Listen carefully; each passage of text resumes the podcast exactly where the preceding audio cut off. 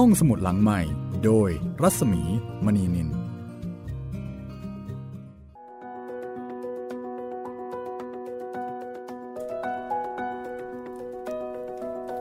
สวัสดีค่ะ ตอนรับคุณผู้ฟังทุกท่านเข้าสู่ห้องสมุดหลังใหม่นะคะ วิทยุไทย PBS ค่ะ กับดิฉันรัศมีมณีนิน แล้วก็คุณจิตรินเมฆเหลืองนะคะ สวัสดีครับ สวัสดีค่ะ วันนี้มาถึงตอนใหม่นะคะ กลับไปที่เรื่องของ ไอ้เรืองพเนจร ไอเลืออีกแล้ว เชี่ยวหัวไอ้เรืองได้เลยนะคะ ว่าเดี๋ยวไอ้เรืองก็เจอผีอีก ก็ชุดนี้นะคะก็จะเกี่ยวกับไอ้เรือง แล้วก็เกี่ยวกับนายใหญ่ เกี่ยวกับเจ๊เนยซึ่งเป็นแม่ค้าขายข้าวแกงที่ที่ทำเรื่องการพนันด้วยเป็นเจ้ามือด้วย เอาทุกทาง ถือว่าเป็นผู้หญิงเก่งมากนะคนนี้ ครับ เป็นนักเลงแบบไม่ธรรมดาเลยอะครับเออตัวเจ๊เลย คุมบ่อนได้นี่ก็สุดยอดแล้วสุดพี่ยอดเลยใช่ คุมผู้ชายเยอะด้วยนะคะครับสำหรับเรื่องที่เรากำลังเล่าให้คุณได้ฟังนี้นะคะ ก็เป็นผลงานของครูเหมเวชกรค่ะ ที่ทางรายการร่วมกับมูลนิธิบรมครูนะคะ ได้จัดทำเป็นสื่อเสียง เพื่อเป็นการเก็บรวบรวม แล้วก็อนุรักษ์ไว้ ก็ต้องบอกว่าที่นี่นะคะ เก็บไว้ อย่างสมบูรณ์ที่สุดนะคะเป็นเป็นชุดซีรีส์พูดผีปีศาจไทย ซึ่งในตอนนี้เราอยู่เล่มที่ 4 ผู้มาจากเมืองมืด แล้วก็เป็นตอนที่ 14 แล้วค่ะ เรื่องนี้ชื่อว่า มรดกบังคับนะคะ ไม่รู้ว่าจะเป็นมรดกของใครนะ ใช่พี่ แล้วบังคับด้วยนะอืมคือไม่อยากได้ก็ต้องเอา จริง ๆ แล้วก็ไม่น่าจะต้องบังคับเลยนะ มรดกใครก็อยากได้ใช่ไหมใช่พี่แต่นี่สงสัยจะเป็นไม่ใช่เงินทองแน่เลย หรือไม่ก็อาจจะมีเงื่อนไขบางอย่าง อ่า เป็นไปได้ งั้นต้องต้องไปฟังค่ะครับ ต้องไปพิสูจน์เองนะคะว่าตกลงแล้วเนี่ย มันเป็นยังไงกัน ถึงต้องใช้คำว่า มรดกบังคับ และใครเป็นคนได้มรดกนี้ ถ้างั้นไปฟังกันเลยก็แล้วกันนะคะ กับเรื่องมรดกบังคับของครูเหมเวชกรค่ะ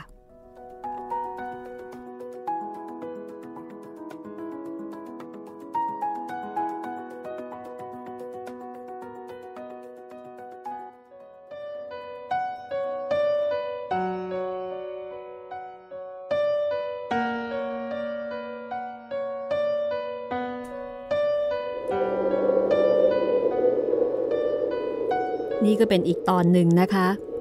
ของชุดไอเรืองพเนจร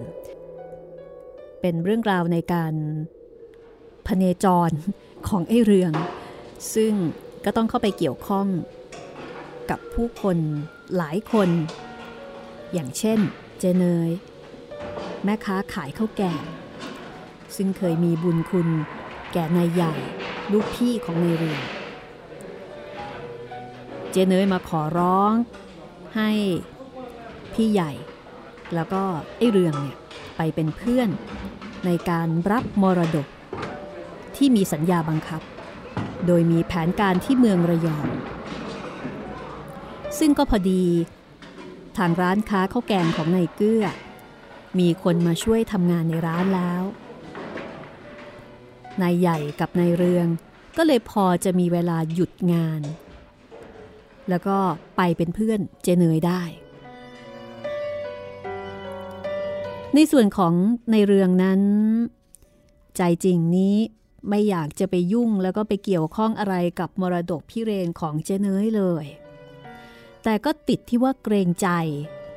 แล้วก็เคารพในบุญคุณของแกที่เคยมีมา ก็เลยต้องไปกับแกด้วย ในเมื่อพี่ใหญ่ของไอ้เรืองไป ไอ้เรืองก็ต้องไปตามสัญญา เพราะว่าทั้งคู่มีสัญญาระหว่างกันว่า จะทิ้งกันไม่ได้ แต่ไอ้เรืองก็สังเกตว่า พี่ใหญ่ก็ไม่ได้เต็มใจจะไปเหมือนกัน ไปอย่างจำยอม ฉันจำเป็นจริง ๆ ที่ต้องเอาน้องชายสองคนมาเป็นเพื่อน เจเนยพูดขึ้นในขณะที่กำลังรับประทานอาหารอยู่ที่เมืองชนบุรี ระหว่างที่รถเมย์พักให้ผู้โดยสารรับประทานอาหารกัน เพราะว่าเจ้ามรดกสัญญาบังคับสัปดนนี่ ฉันไม่ชอบใจ ครั้นจะไม่รับก็เสียดายในสิทธิ์ของเราที่จะได้ ถ้าเราไม่มาฟังเรื่องดู มันก็จะกลายเป็นของคนอื่นไปเปล่าๆ เท่ากับสละสิทธิ์ เจเนยอธิบายถึงข้อเท็จจริง ของการมาครั้งนี้ การมากับเจเนยคนที่หนักใจคือพี่ใหญ่ พี่ใหญ่หนักใจกว่าไอ้เรืองเยอะ เพราะรู้กันอยู่ว่า เจเนยซึ่งเป็นแม่ไม้มีอายุคราวน้า แก้หลงรักพี่ใหญ่ การเดินทางครั้งนี้ พี่ใหญ่กับเจเนยจะต้องแสดงละครทำทีว่าเป็นสามีภรรยากัน ซึ่งเรื่องร้ายมันก็มีอยู่ที่ว่า ไอ้มรดกบ้าๆรายนี้ มีผู้รับมรดกร่วมกันอีกหนึ่งคน นั่นคือนายกิมเฮง พี่ชายห่างๆของเจเนยเมื่อทางเจ้าของมรดกรู้ว่า สามีที่เป็นจีนของแกตายไปแล้ว จึงทำมรดกบังคับไว้ว่า นายกิมเฮงและเจ๊เนยจะต้องแต่งงานกันเมื่อรับมรดกแล้ว ทั้งนี้เป็นแผนการของนายจื้อ หรือกงจื้อของเจ๊เนยในการที่จะขยายฐานะวงตระกูลให้กว้างขวางออกไป ไม่ยอมให้คนอื่นเข้ามาแทรก เพราะว่าจะเป็นการย่อยให้ตระกูลค่อยๆเล็กลง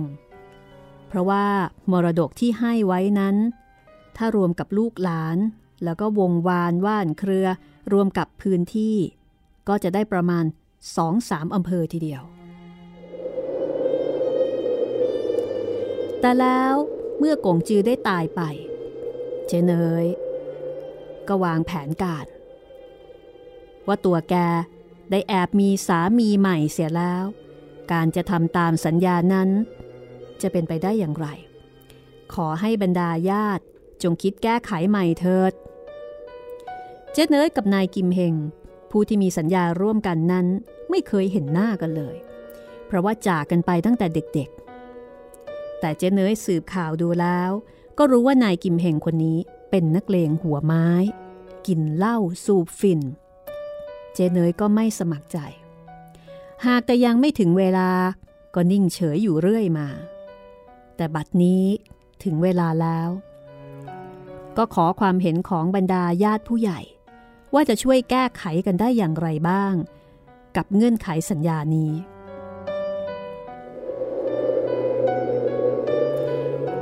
เรื่องนี้ฟังเผินๆ ก็ไม่มีอะไรน่าวิตก แต่ว่านายกิมเฮง ผู้เป็นนักเลงหัวไม้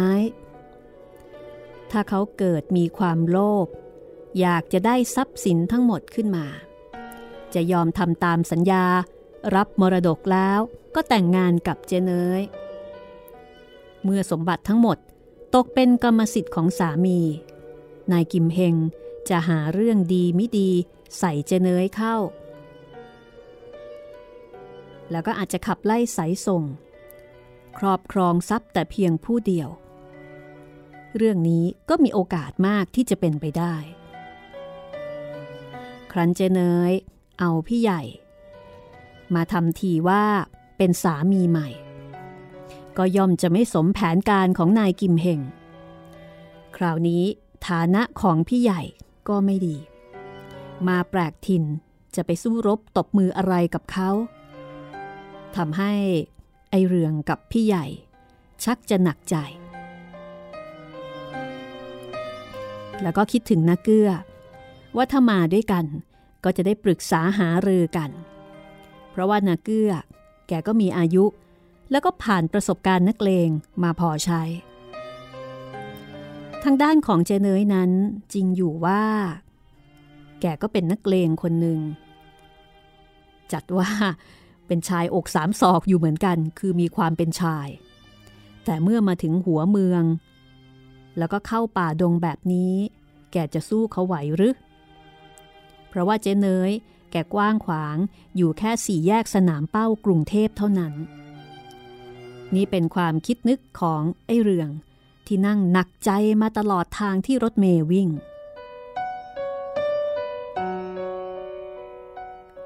พอเดินทางมาถึงระยองแล้ว บ้านที่จะมานั้นไม่ได้อยู่ในเมือง แต่อยู่หลังตลาดหนึ่ง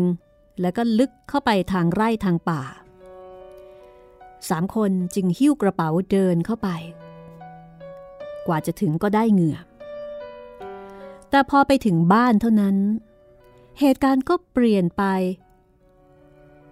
นั่นก็คือกงจื้อเจ้าของมรดกนั้น ตายไปเพียง 24 ชั่วโมง แต่กลับฟื้นขึ้นมาอีก และตอนนี้ ก็กำลังรักษาตัวบำรุงตัวให้แข็งแรง หากแต่นิสัยเดิมของกงจื้อได้เปลี่ยนไป การฟื้นขึ้นมาครั้งนี้ กงจื้อที่เคยร่าเริง เปลี่ยนเป็นคนนิ่งขรึม ทางด้านเจเนยรู้ข่าวว่ากงจื้อฟื้นมาอีกก็ดีใจ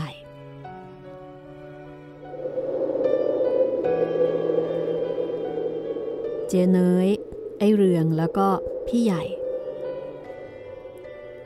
ไปเจอกับชายคนหนึ่ง อายุไล่เลี่ยกับเจเนยร่างผอมๆ มีลักษณะท่วงท่าเหมือนกับสินแส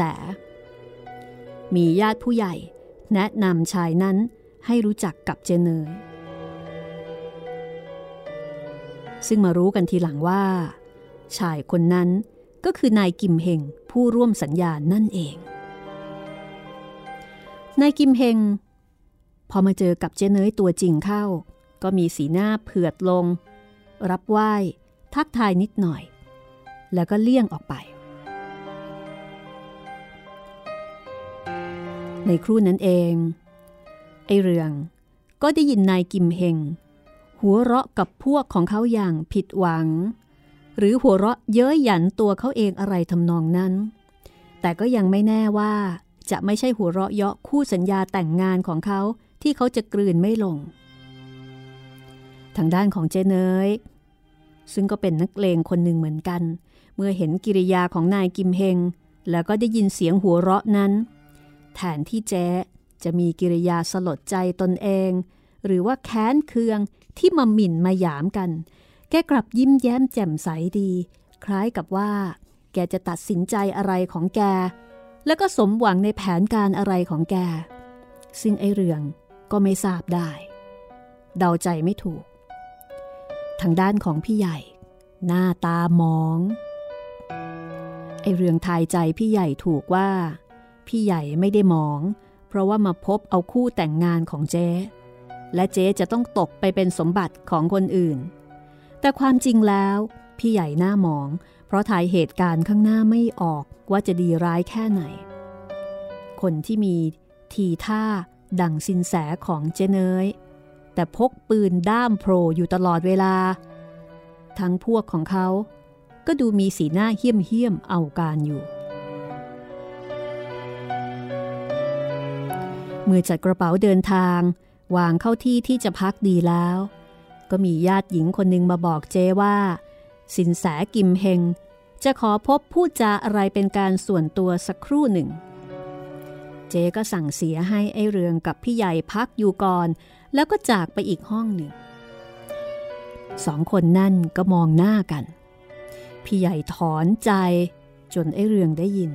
คือท่าทางจะหนักใจมาก เกือบจะชั่วโมง เจเนยจึงกลับมาหาทั้งคู่ แล้วก็ชวนสองหนุ่มอาบน้ำให้สบายใจ จากนั้นจะได้กินข้าวกินเหล้ากัน เมื่อทั้งคู่ไปอาบน้ำตามคำแนะนำและกลับมาแต่งตัวใหม่ แล้วก็ตั้งวงอาหารกัน เจเนยก็ได้พูดขึ้น เมื่อดื่มเหล้ารวดเดียวทั้งแก้วว่า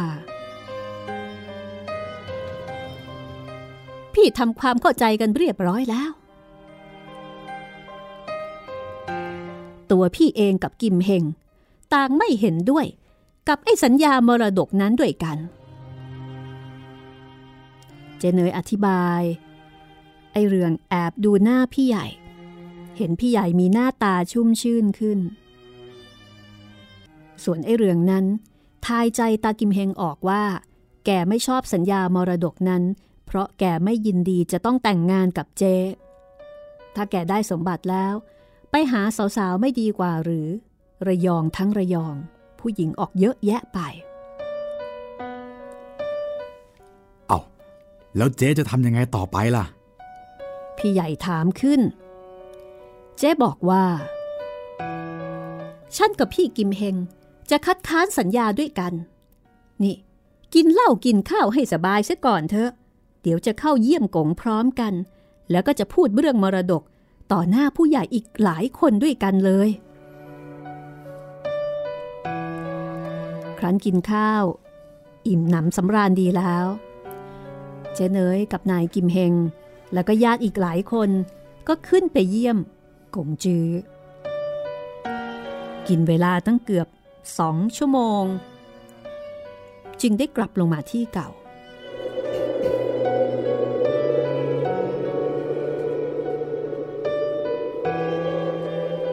ฉันไม่คิดเลยว่า พอจื้อจะมีนิสัยดื้อไปได้ เสียงชายแก่คนหนึ่งพูดบน่น เมื่อกลับลงมาแล้ว ฉันก็แปลกใจ ธรรมดาพ่อจื้อเป็นคนพูดง่าย พูดอะไรฟังกัน หารือกันได้ แต่กลับฟื้นมาใหม่สิ นิสัยแปลกไป เอาแต่ใจตัวเองเรื่องมันก็รู้ก็เห็นกันอยู่ ว่าแม่เนยก็มีผัวไปแล้วพ่อเฮงเขาก็จะขอไปมีเมียใหม่อยู่แล้ว เรื่องมันจะเป็นอยู่อย่างเดิมไม่ได้ ก็ยังจะขืนมนุษย์ เรื่องอย่างนี้ เมื่อเราตั้งใจจะให้ลูกหลาน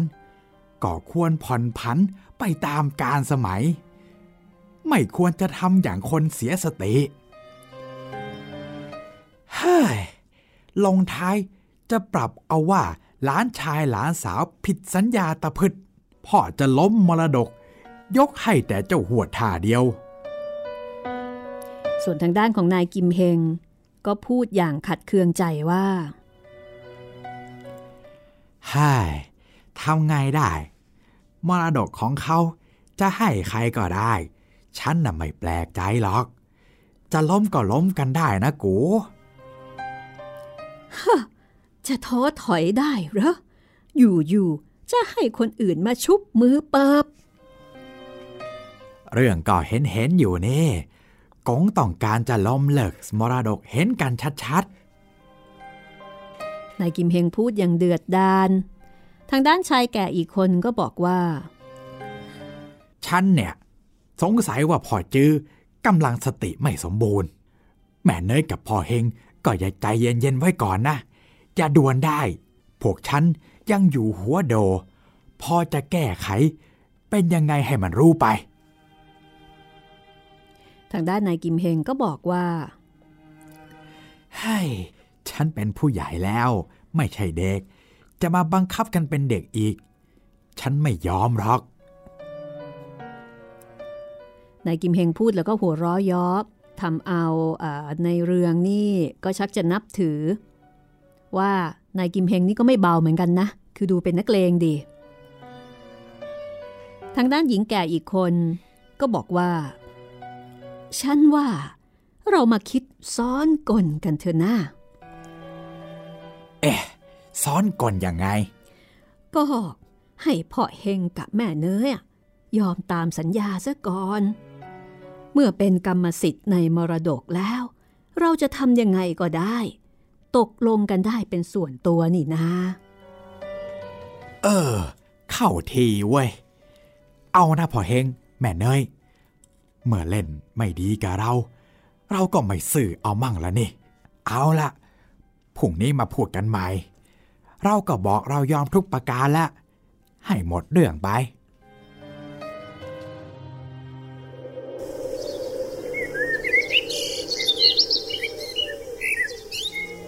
วันรุ่งขึ้น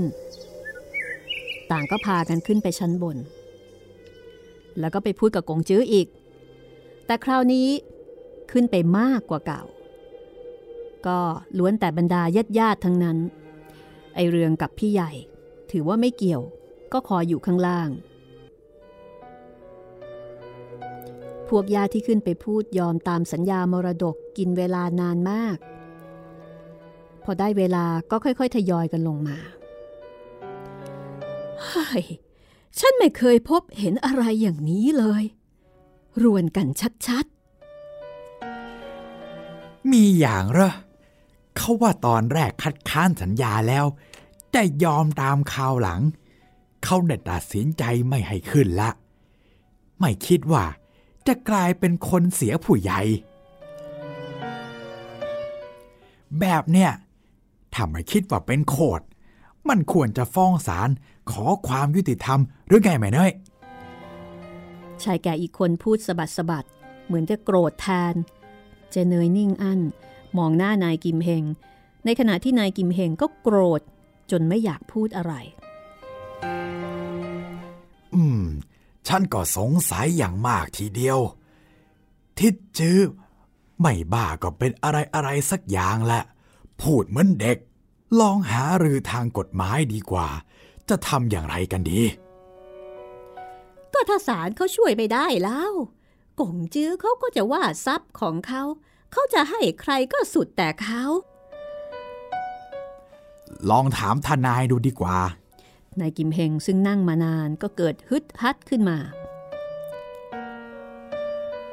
ฉันคิดว่าทิดจื้อนะ่ะ ไม่ใช่ทิดจื้อเสียแล้ว ผ่าสิเอาคบกันมาตั้งแต่นมจนแก่ เพิ่งจะมาผิดไปตอนที่ฟื้นจากตายขึ้นมาเนี่ยแหละเว้ย เอานะ ขอเวลาสองวัน ฉันสงสัยอยู่ในใจ ฉันจะช่วยแก้ไขเอง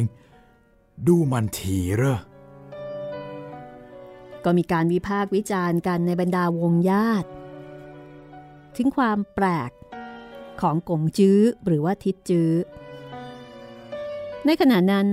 มีแม่ชีสูงอายุอีกคนหนึ่งเข้ามาร่วมวงด้วย มองหน้าทุกๆ คนไปจนทั่ว เพราะรู้ดีว่ากำลังคุยเรื่องอะไรกันอยู่ ทุกๆ คนยกมือไหว้ แล้วก็เชิญให้นั่งด้วยความเคารพนับถือ ค่อยๆคคิดกันให้ดี อย่าให้มันรุนแรงถึงกับโกรธเคืองกันเลย ใครๆนึกบ้างหรือเปล่าว่า พ่อจื้อน่ะ ไม่ใช่พ่อจื้อเสียแล้วนะ ดูในตาเขาบ้างหรือเปล่า ว่าใครเมื่อสิงพ่อจื้ออยู่ คิดกันบ้างไหม ทุกคนเหมือนสะดุ้ง ต่างเฉลียวใจ เมื่อแม่ชีพูดขึ้น ต่างจ้องหน้าแม่ชีทุกคน ไอเรืองเองก็สะดุ้งใจ นึกว่า ถ้าจะไม่เป็นการเสียแล้วละมั้ง อาจจะผีสิง ที่แท้ ตายแล้ว แต่ผีสิงอยู่ ไอเรือง ถึงกับคนลุกเกลียว ท่านว่าอย่างไรล่ะครับ ท่านคิดตรงกับผมหรือเปล่าก็ไม่ทราบ ผมน่ะว่า ใครมาสิงล่างทิศเจออยู่ มันไม่ใช่ทิศเจอนี่ขอรับ เอาละค่ะ แม่ชีจะว่าอย่างไร เดี๋ยวขอพักตรงนี้ก่อนกันละกันนะคะ แล้วช่วงหน้ากลับมาฟังเบื้องหลัง ความลึกลับซับซ้อนของมรดกยุ่งยาก แล้วก็เรื่องของการตัดสินใจของทิดจื้อที่หลายคนกำลังสงสัยอยู่ด้วยค่ะ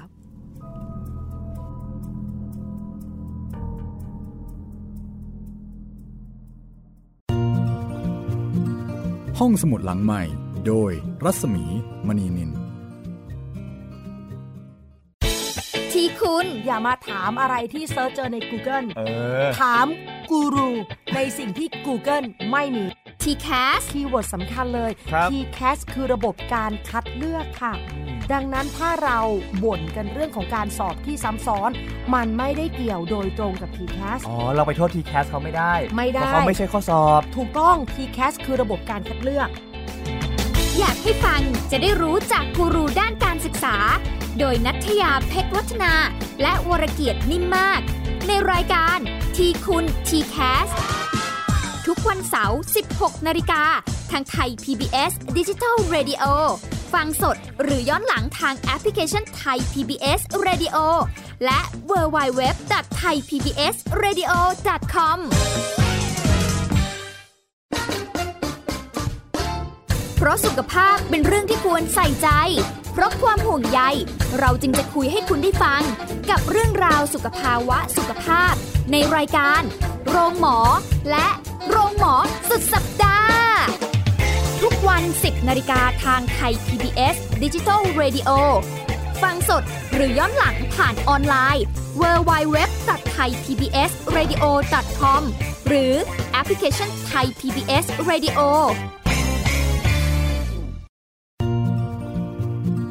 ห้องสมุดหลังใหม่ โดยรัศมีมณีนิน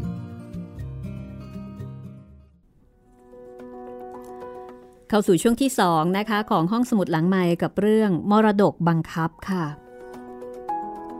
เริ่มเข้าใจแล้วใช่ไหมคะว่าทำไมถึงเรียกว่ามรดกบังคับ เข้าใจแล้วพี่ โอ้โห แก้ยากด้วยแบบนี้ แล้วก็ดันฟื้นขึ้นมาอีก ใช่ เรื่องเรื่องเยอะเลยคราวนี้ เรื่องยาวเลยนะคะ ก็เรื่องนี้เอ่อคล้ายๆกับหลายเรื่องเหมือนกันที่ว่าพอฟื้นขึ้นมาเนี่ย ไม่ใช่คนเดิม เออครับไม่เหมือนเดิม ไม่รู้นะว่าสมัยก่อนนี้เขาเคยมีกรณีแบบนี้จริง ๆ หรือเปล่า แบบตายแล้วฟื้นน่ะเหรอพี่หมายถึงตายแล้วฟื้นแล้วก็ แล้วก็ตายจริง เออ เหมือนกับพอฟื้นขึ้นมาแล้วก็มีท่าทีแปลกๆไปอ๋อนี่มันคือซอมบี้ชัดๆเลยนะใช่พี่เหมือนซอมบี้เลย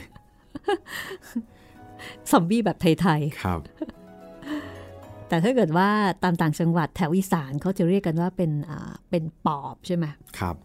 เหมือนกับว่าถูกผีสิง ใช่ แล้วก็ไม่ใช่คนเดิม เป็นการกระทำของผีที่ทำให้ฟื้นขึ้นมา ก็ไม่รู้เหมือนกันนะคะ เพราะว่าเอ่อกงจื้อนี่แกก็เป็นคนจีนนะ ไม่น่าจะเข้าทางปอบ อาจจะเข้าทางผีจีน นั่นนะสิ มันน่าจะเป็นผีอีกสปีชีส์หนึ่งครับถ้างั้นก็ต้องฟังกันต่อนะคะ ว่าเรื่องนี้จริง ๆ แล้วนี่มันมีมันมีความสลับซับซ้อนยังไงนะ และตอนนี้มีแม่ชีเข้ามาเกี่ยวข้องอีก ไม่ใช่พระนะ แต่เป็นแม่ชี ถ้าอย่างนั้นเดี๋ยวเราไปฟังกันต่อเลยนะคะ กับเรื่องมรดกบังคับ งานเขียนของครูเหม เวชกรค่ะ จากหนังสือ ผู้มาจากเมืองมืด ตอนที่ 14 ค่ะ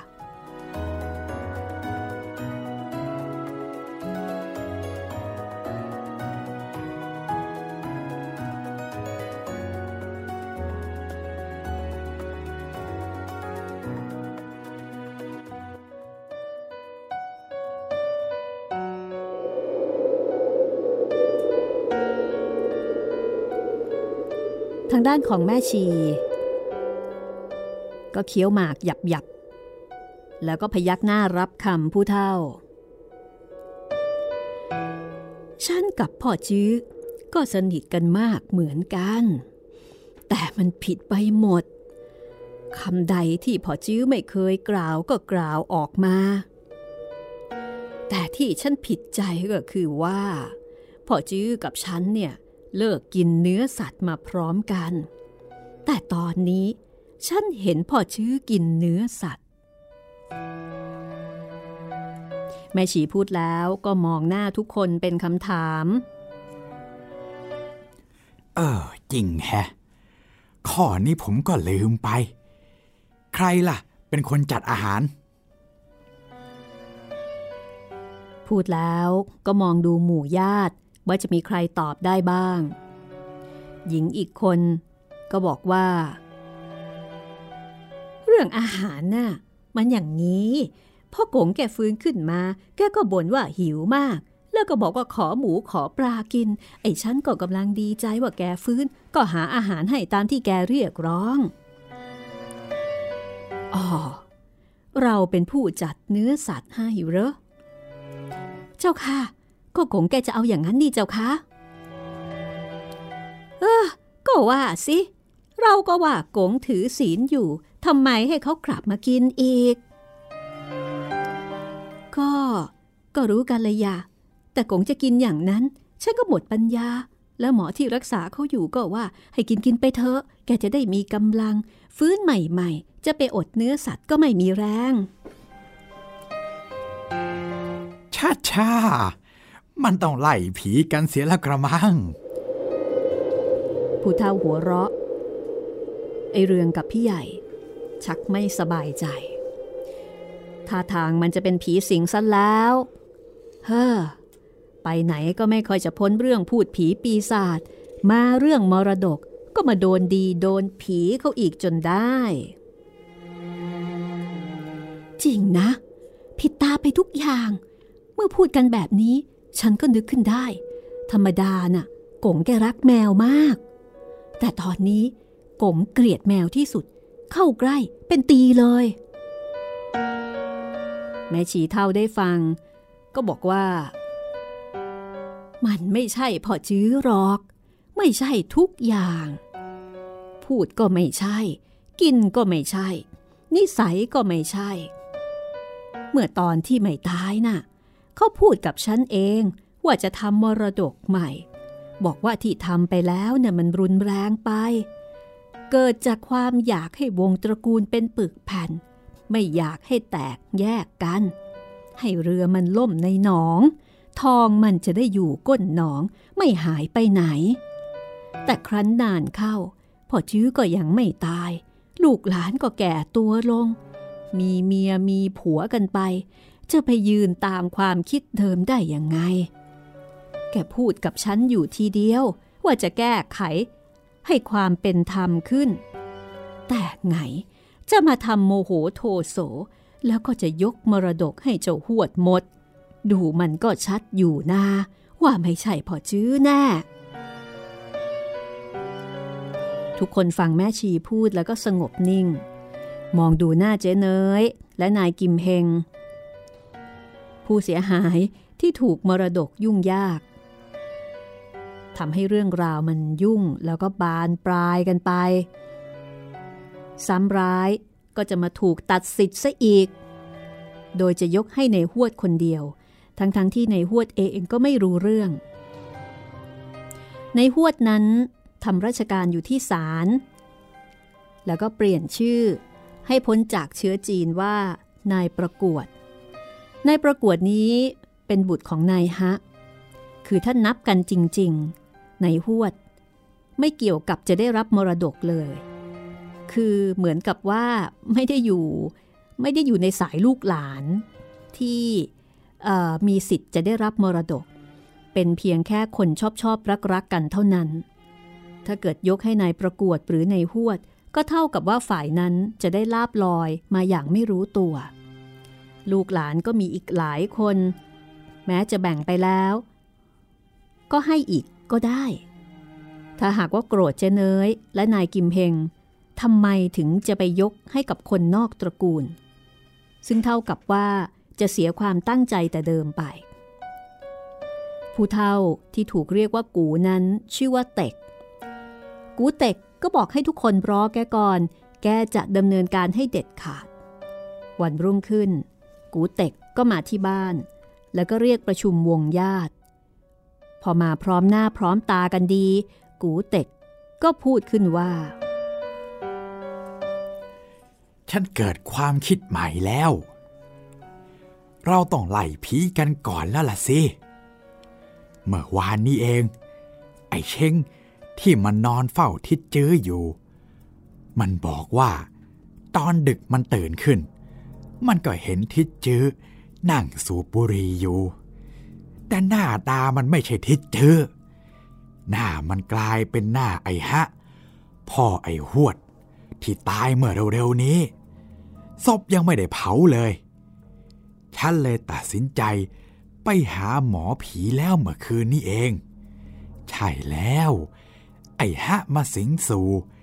จึงคิดแต่ช่วยลูกชายมันตะพึด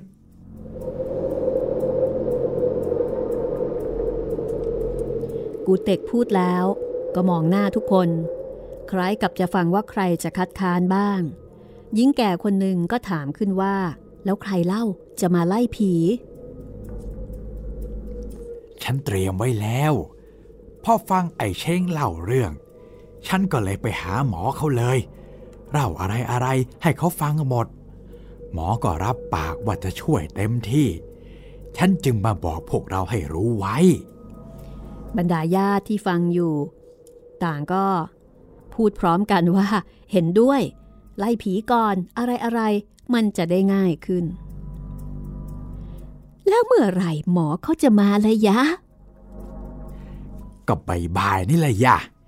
หมอเขาบอกว่า เวลาเขาจะเข้าทำการ ขอให้คนไปดูกันมากๆ เพื่อเป็นพยานกันทุกคน เรื่องนี้ เข้าทางในเรืองเลย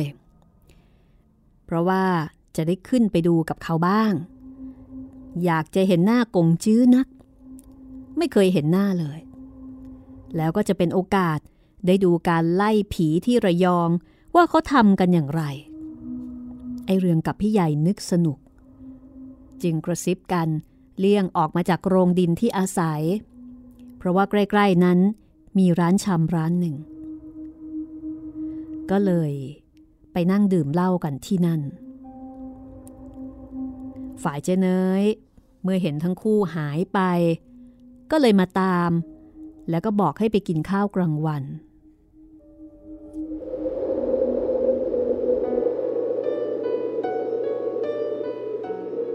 วันนี้จะสนุกแค่ไหน ก็จะได้ดูกัน บังเอิญหมอคนนี้เนี่ย เป็นผู้หญิงซะด้วย อายุก็พอๆกับฉันนี่แหละ ฉันรู้ว่าแม่หมอคนนี้เคยเป็นคู่อริกับนายฮะซะด้วยนะ ฮะ หมอเคยรู้จักกับกงจื้อหรือเปล่าล่ะ โอ้ย คนบ้านนอกนะ่ะ เขารู้จักมักคุ้นกันทั้งนั้น เมืองแคบๆ รู้จักกันหมดนั่นแหละ ทีนี้เมื่อเสร็จอาหารกลางวันได้สักประเดี๋ยว เท่าเตะก็ร้องเอะอะกับหญิงคนหนึ่ง ที่อายุคราวเจเนยเท่าเตกออกไปรับที่ประตูโรงดิน เชิญเชิญแม่เติม เชิญข้างใน รับประทานอาหารแล้วหรือยังล่ะ อาหารเรียบร้อยมาแล้ว ฉันช้าไปหน่อย เพราะไปเที่ยวนัดผู้ช่วยไว้ ถ้าวันนี้ยังแข็งข้อ พรุ่งนี้ฉันจะเอาผู้ช่วยมาบีบบังคับ แม่เติมพูดแล้วขึ้นนั่งบนเสือที่ร้านยกพื้น บ้านนี้เป็นบ้านจีนแบบเก่าๆ ชอบทำบ้านแบบโรงดิน คือทำหลังคาแล้วก็ฝาบ้านครอบดินลงไป ปลูกร้านยกพื้นเป็นที่นั่งนอน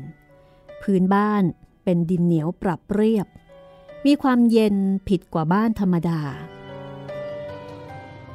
โอ่งน้ำที่ใช้กินก็ฝังดินลงไปครึ่งหนึ่ง อาศัยความเย็นจากดิน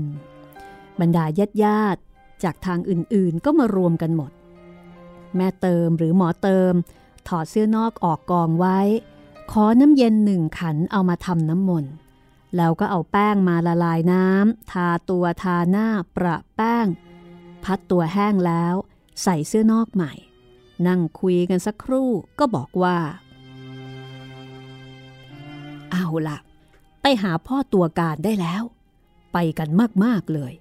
ไปดูเป็นพยานไว้ เรื่องอย่างนี้ต้องมีพยานด้วยเท่าเต็กขึ้นบันไดนำหน้า พวกอื่นๆก็ตามขึ้นไป แต่หมอเติมยังไม่ขึ้น ยืนอยู่ที่พื้นล่าง ยกมือแล้วก็พูดพอได้ยินกันว่า นี่ พวกสาวๆหรือไม่สาวก็ตาม ถ้ารู้ตัวว่ากำลังจะตั้งท้อง อย่าขึ้นไปเป็นอันขาด พอขาดคำหมอเติม หญิงสองคนก็ชะงัก แล้วก็เร่ไปทางอื่นไม่ขึ้นไป นอกนั้นก็ตามขึ้นไป หมอเติมยังคงยืนอยู่ตามเดิม เสียงแก่ๆข้างบนเกลี้ยวกราดดุดุถามว่า เฮ้ย จะมากวนใจเรื่องมรดกอีกเหรอ ไปไป ไปให้พ้น อย่ามากวนกู ไม่พูดหรอกว่าเรื่องมรดกจะมาเรื่องอื่น เอาไว้พวกเราขึ้นมากันเถอะเว้ย เสียงนั้นดังลั่นลงมาข้างล่าง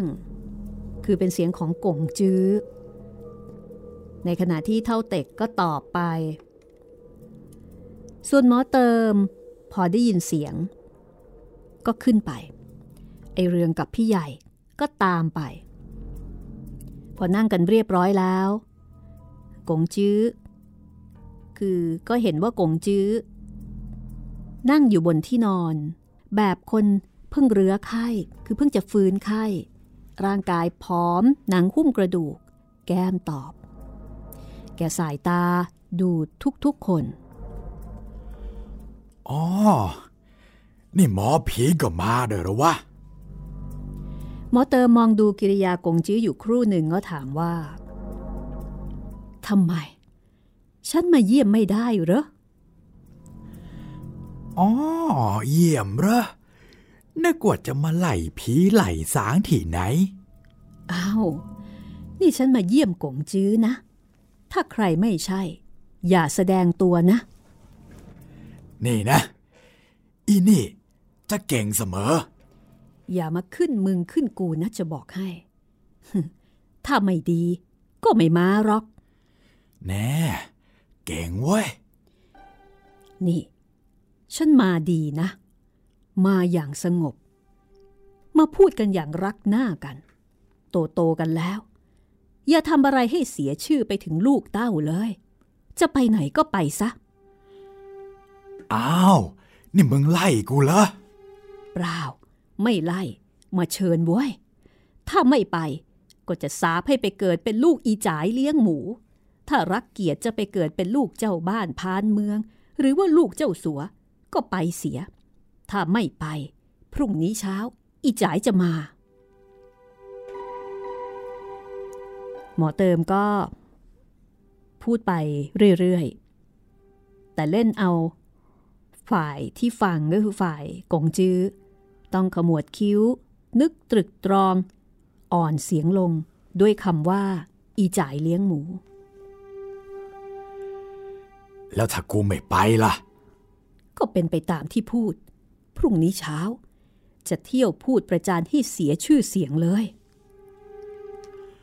มึงนี่เสือกมากนะ มึงเคยนับถือกูแท้ๆทำไมมาทำกันอย่างนี้ กงจื้อน่ะกูนับถือ แต่มึงไม่ใช่ มึงหวังในทรัพย์สินเขา เสือกจะมาสิงอยู่ ขายหน้าวงวานของมึงเอง กูพูดเท่านี้พอแล้ว คิดดูก็แล้วกัน กูจะนอนคอยดูมึง จนกว่าจะรุ่งเช้า หมอเติมพูดแล้วก็ลุกกลับ โบกมือเรียกพวกให้กลับไอเรืองกับพี่ใหญ่ อยู่ใกล้ทางออกก็ออกก่อน ได้ยินฟังโต้ตอบก็แจ่มแจ้งว่าอะไรเป็นอะไร ซึ่งก็เท่ากับว่า คนไข้ได้สารภาพอยู่ในตัวแล้ว ทางด้านของผู้เท่าเต็ก ก็มีสีหน้าพอใจ ที่เห็นว่า คาดคะเนเอาไว้ไม่มีผิด เป็นจริงตามนั้น คือถ้าเป็นกงจื้อตัวจริง ก็น่าจะพูดกันไปอีกอย่าง ไม่โต้เถียงกันแบบนี้ หากแต่ยังเอาอาศัย คืออาศัยร่างกายของกงจื้อเป็นที่อำพรางไว้ ใครจะกล้าดูหมิ่นก็ยากใจ เพราะว่าไม่มีใครรู้ดีเท่าหมอเติมว่านั่นคือปีศาจของนายฮะ ที่มาสิงอยู่จริง ๆ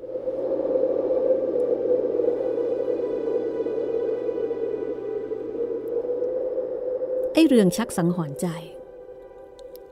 ว่าถ้าวิญญาณตาฮะ มาสิงจริง ๆ คืนนี้คงจะอารวาสแน่ ๆ ไอเรืองก็เลยดื่มเป็นการใหญ่ เมื่อตอนกินข้าวเย็น กะว่าเมาแล้วจะได้หลับไม่รู้เรื่องรู้ราว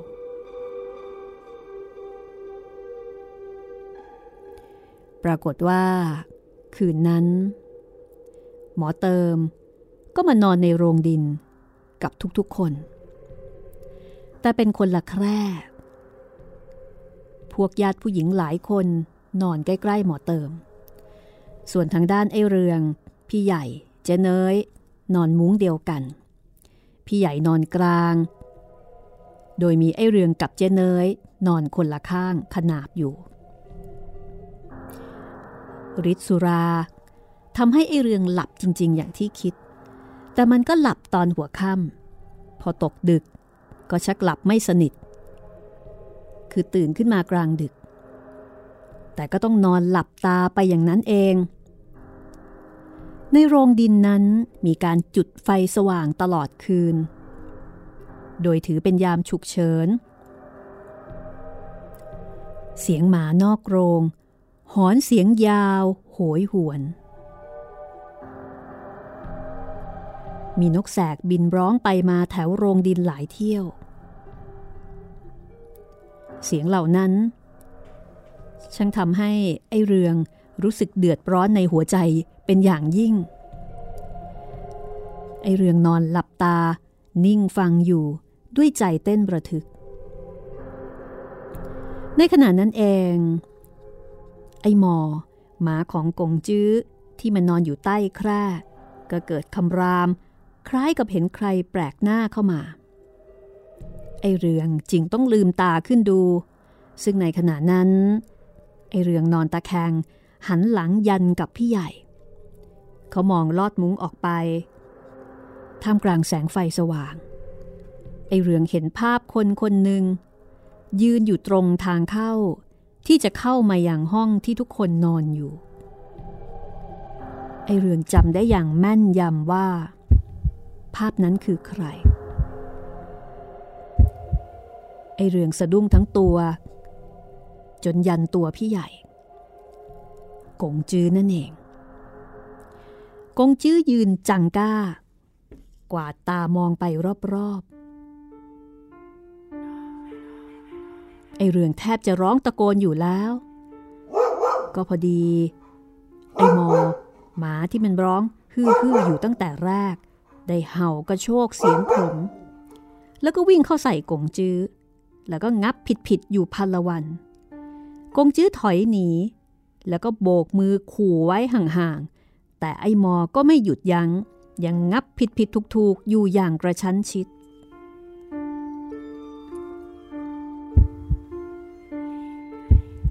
ไงโว้ย มีเสียงหญิงร้องออกไป เป็นเสียงของหมอเติมนั่นเอง อย่าเลยเว้ย กูไม่เผลอหรอก ขาดคำหมอเติมก็ลุกขึ้น เปิดมุ้งออกไป ในขณะที่กงจื้อกำลังวิ่งหนีไอ้หมอขึ้นบันได เพราะมันงับผิดงับผิด เสียงฟันกระทบกันดังกรึบกรึบหมามันไม่ยอมหรอ มันก็รู้นี่ว่า ว่ามึงไม่ใช่นายของมัน ตบตามันไม่ได้หรอก ในขณะนั้นทุกคนในโรงดิน ตื่นตกใจกันทั้งนั้นกงจื้อหนีไอ้หมอขึ้นข้างบนแล้ว การนอนของผู้คนในห้องนั้น เกิดความอลเวง ต่างโดดเข้ามาเกาะกันเป็นกลุ่มๆพวกที่ใกล้แม่หมอก็เข้าเกาะหลังแม่หมอ ทางไอเรือง พี่ใหญ่และเจเนยสามคนก็เกาะกันแน่น เจเนยกอดพี่ใหญ่ พี่ใหญ่ก็โอบเจ๊แล้วก็ไอเรืองไว้ ทุกคนเห็นถนัดว่าหมารักหมาใคร่ของกงจื้อกลับไล่กัดกงจื้อ มันชัดแจ้งแก่ตาทุกคน เพราะหมามันรู้ว่า ใครเป็นใคร จะตบตาหมาไม่ได้ ไอเรื่องสงสารคนข้างบนที่นอนเป็นเพื่อนผีร้าย บัดนี้จะเป็นอย่างไรบ้าง เมื่อผีร้ายได้กลับขึ้นไปแล้ว ไอมอหอนเสียงลั่นโรงดินอยู่ประเดี๋ยว ก็หยุดเสียงเงียบไป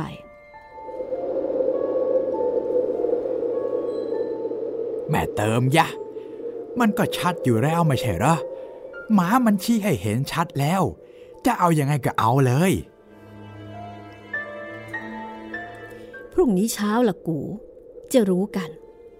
คนที่ฉันนัดไว้จะมาพร้อมกันหมด แม่เติมพูดแล้ว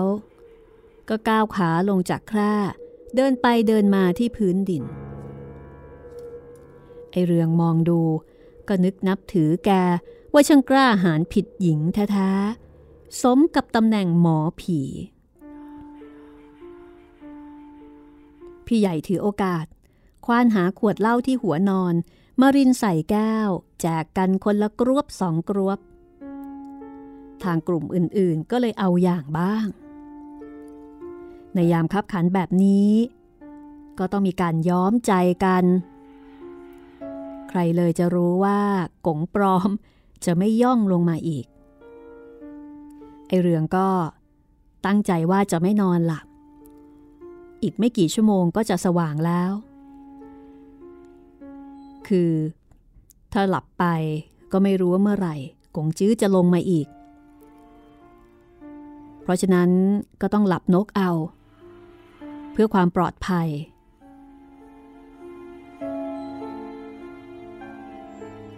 ฤทธิ์เล่าทำให้ไอเรืองพระจากพี่ใหญ่และเจ๊ออกมาได้ และกลุ่มอื่นๆ ก็มีทีท่าว่าจะนอนไม่ลง ส่วนแม่หมอนั้น แกใจแกร่ง ล้มตัวลงนอนตามเดิม ทุกคนยังคงนั่งเป็นยามเฝ้าอยู่ และเกือบทุกคนต้องคอยมองทางบันได คอยดูคนข้างบนที่จะก้าวลงมา ไอเรื่องเอ้ยทำไมชะตาของเจ้า จึงพบเหตุการณ์อย่างนี้ไม่หยุดไม่หย่อนเลย โรคประสาทจะกินอยู่แล้วเนี่ย ความโอลเวง ได้เกิดขึ้นแก่บ้านนี้อีกอย่างใหญ่หลวง ในช่วงตอนเช้า เกือบเกือบจะสองโมง ความโอลเวงที่ว่านั้นคืออะไร คงจะต้องยกไปไว้ตอนหน้าละค่ะ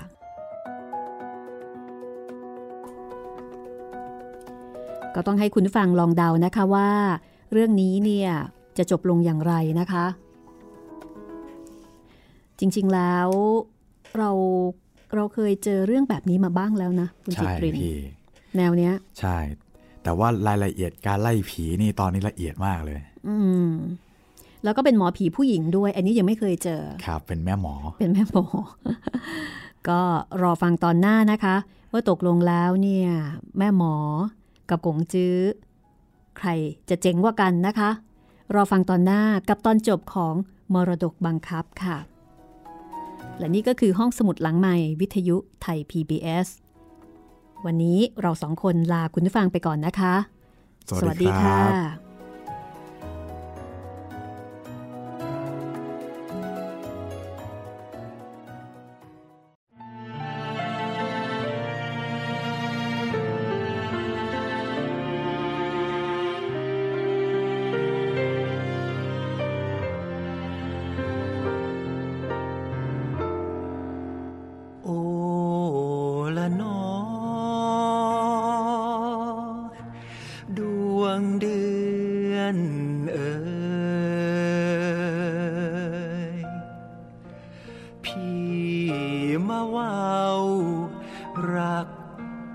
สา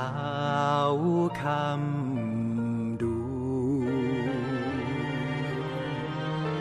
โอ้ว่าดึกแล้วนอ